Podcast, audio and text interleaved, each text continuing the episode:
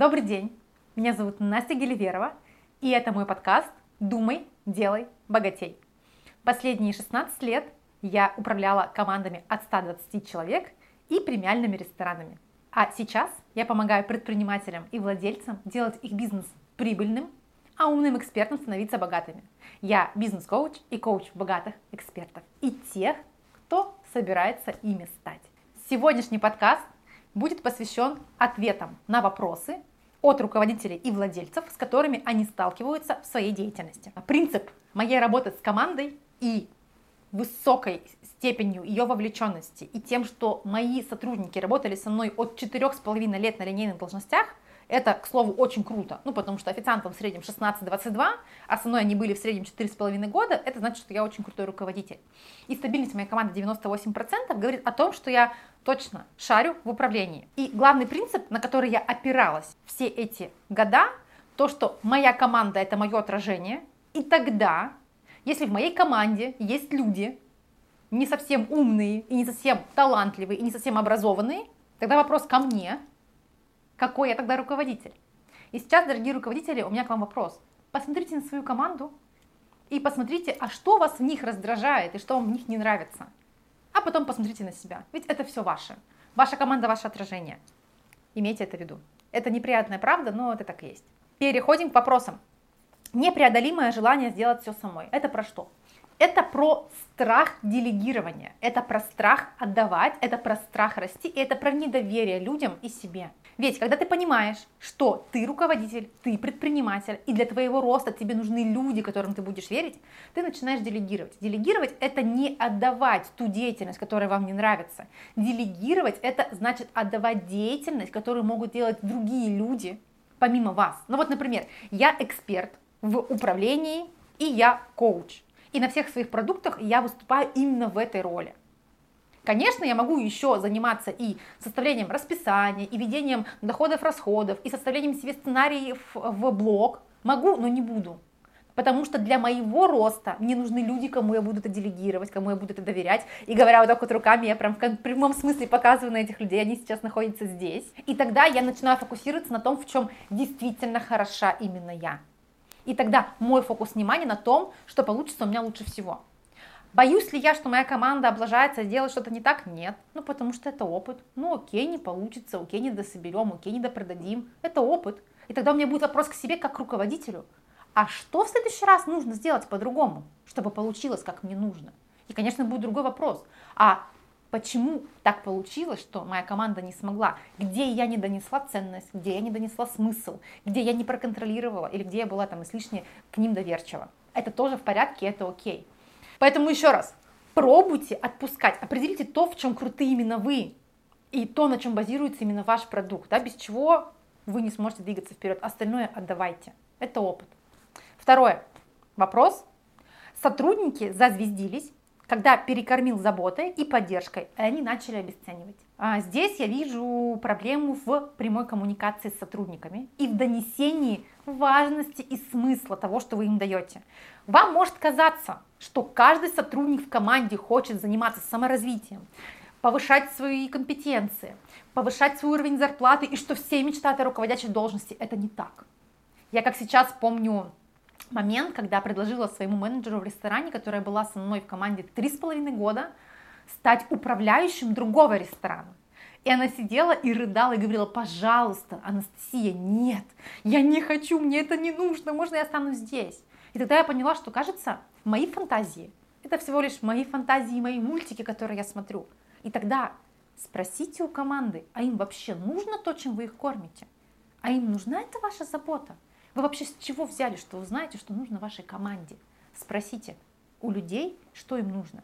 И там может стать понятно, что то, что в вашей голове кажется идеальным, для них кажется абсолютно не таким. Задайте вопросы, которые помогут вам это прояснить. Третий вопрос.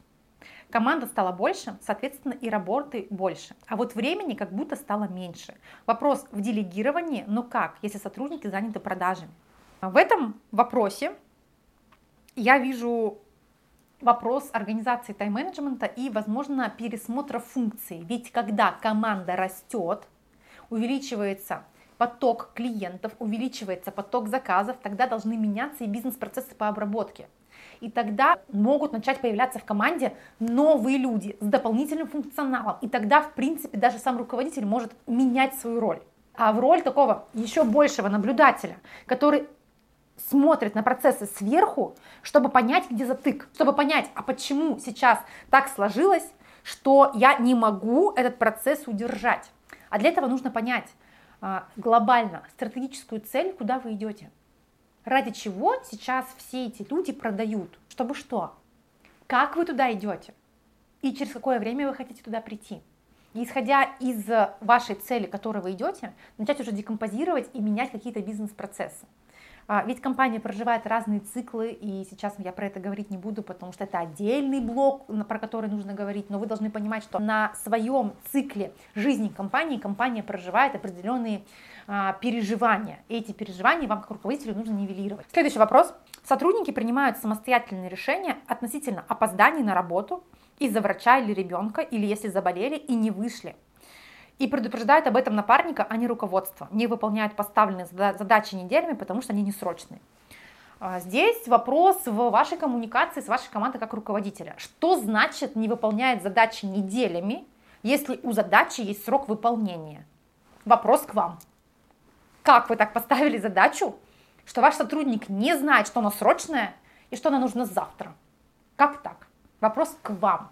Повторюсь, ваши сотрудники, ваше отражение. Если ваши сотрудники позволяют себе так неуважительно относиться к рабочим процессам внутри компании, значит, они где-то увидели это у вас, значит, вы им разрешили своим поведением так делать.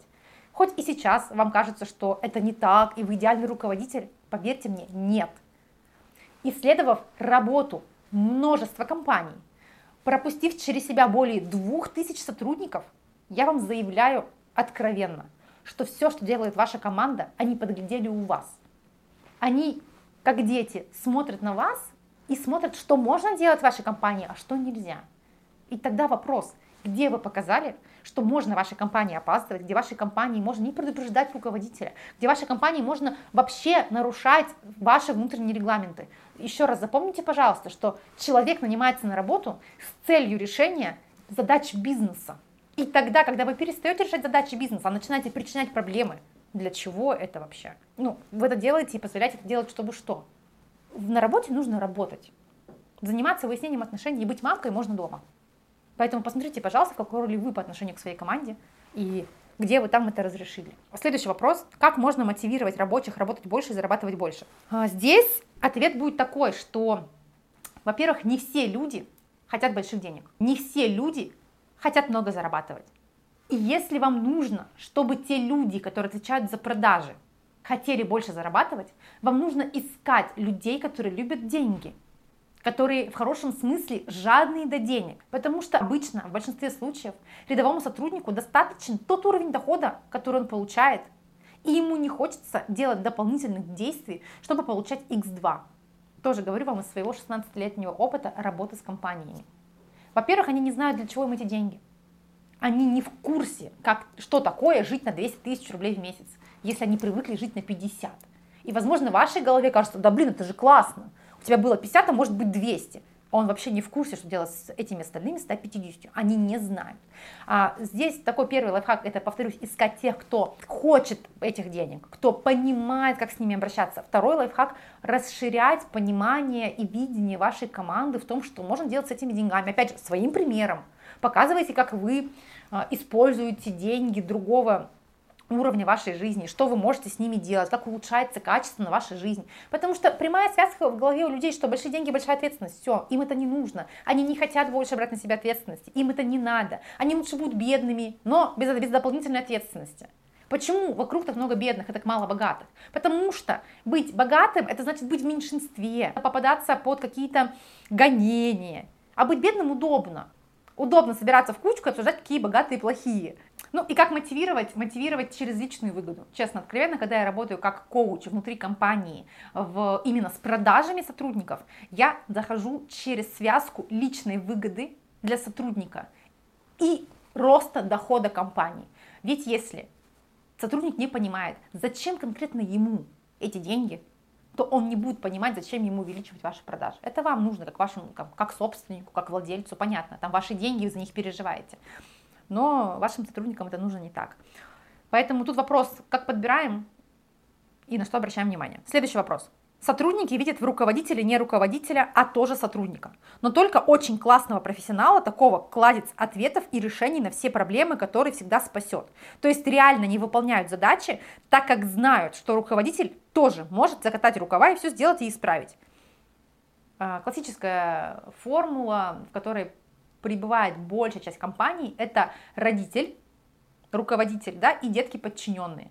То есть то, что ваши сотрудники считают, что вы с ними засучите рукава и пойдете мыть полы, накрывать на стол там, или забивать гвозди в э, стены, говорит о том, что вы тот самый заботливый родитель, который постоянно приходит к ним на помощь. Вы даже пишете это здесь, что вы спасаете. Но если говорить про взрослые взаимоотношения в коллективе, то у взрослого руководителя взрослая команда, в которой полностью разделены границы и ответственность. И если команда не справляется со своей работой, не выполняет поставленные задачи перед ними, то команда за это несет ответственность. И не пальчиком но-но-но-но, нет, а вполне те, о которых договорились на входе. То есть тут вопрос опять же к вам. Какой вы руководитель? Как вы себя позиционируете относительно ваших коллег? И почему? Даже не так. И какая для вас выгода в том, что ваша команда так вас нуждается? Проработав с большим количеством владельцев и топов, я знаю, как сложно вот этот момент, знаете, когда страшно делегировать, страшно отпустить команду, потому что есть страх, что если ты не будешь нужен своей команде, то ты становишься, в принципе, не нужен никому. Спойлер. Когда ваша команда взрослая, ответственная, адекватная и самостоятельная, у вас появляется время на себя, время на масштабирование вашего бизнеса и на то, чтобы наконец-то начать заниматься жизнью. Я напомню вам, что вы открывали бизнес – чтобы он работал на вас, а не вы на него. Следующий вопрос. Не знаю, как увеличить поток людей.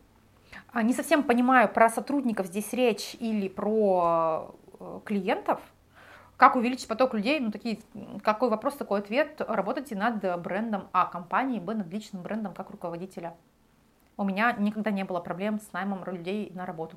У меня всегда очереди, даже во все там времена, когда все коллеги, рестораторы нуждались в людях и говорили, что их нету, боже, что нам делать, у меня такой проблемы не было никогда. И даже сейчас, если я захочу открыть ресторан а, в любом городе России, я спокойно соберу свою команду, потому что, во-первых, там уже эти люди есть, во-вторых, они просто приведут мне тех, кто поможет это сделать, потому что они мне доверяют. Тут про личный бренд работодателя. Последний вопрос. Найти менеджера по продажам все равно, что иголку в стоге сена. Даже не обязательно готового профи, а хотя бы просто образованного человека, который умеет связно говорить и способен учиться продукту и профессии. Хедхантер вдоль и поперек. Вот обратите внимание на эту фразу. Хотя бы просто образованного, ну то есть человека с высшим образованием, просто, который умеет связно говорить, который то есть проходил какие-то курсы ораторского искусства, просто, который способен учиться новому продукту, то есть которому что-то новое интересно, профессии он еще классный. У меня вот к вам вопрос, а на какую зарплату вы ищете вот такого простого, прокачанного специалиста? Ну, ведь если вы ищете этого специалиста на класс, извините меня, в 50 тысяч рублей, вот к вам вот такой просто образованный, с поставленными навыками речи не пойдет. Потому что он уже знает себе цену, он уже знает, как он может зарабатывать. И тогда, чтобы такой человек захотел пойти к вам в команду, вы должны стать магнитом для притяжения. Он должен захотеть об вас расти и развиваться. Он должен захотеть брать у вас какие-то дополнительные компетенции и качества. И тогда, к слову, такие люди готовы работать даже за меньшие деньги с вами. Просто потому, что вы для них как личность будете интересны. Вы будете для них тот самый вклад в их развитие, который гораздо порой больше, чем просто компетенции и зарплата, которую мы получаем.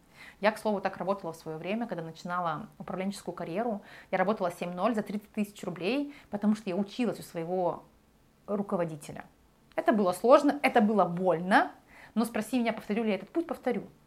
Ну, потому что все то, что я заплатила, грубо говоря, своими нервами и недоплаченной зарплатой, это был невероятный вклад в меня, как в управленца. Очень крутого управленца, коим я сейчас и являюсь. Спасибо большое за ваши вопросы. С вами была Настя Геливерова. Помни, что твоя команда – это твое отражение, и все начинается с тебя.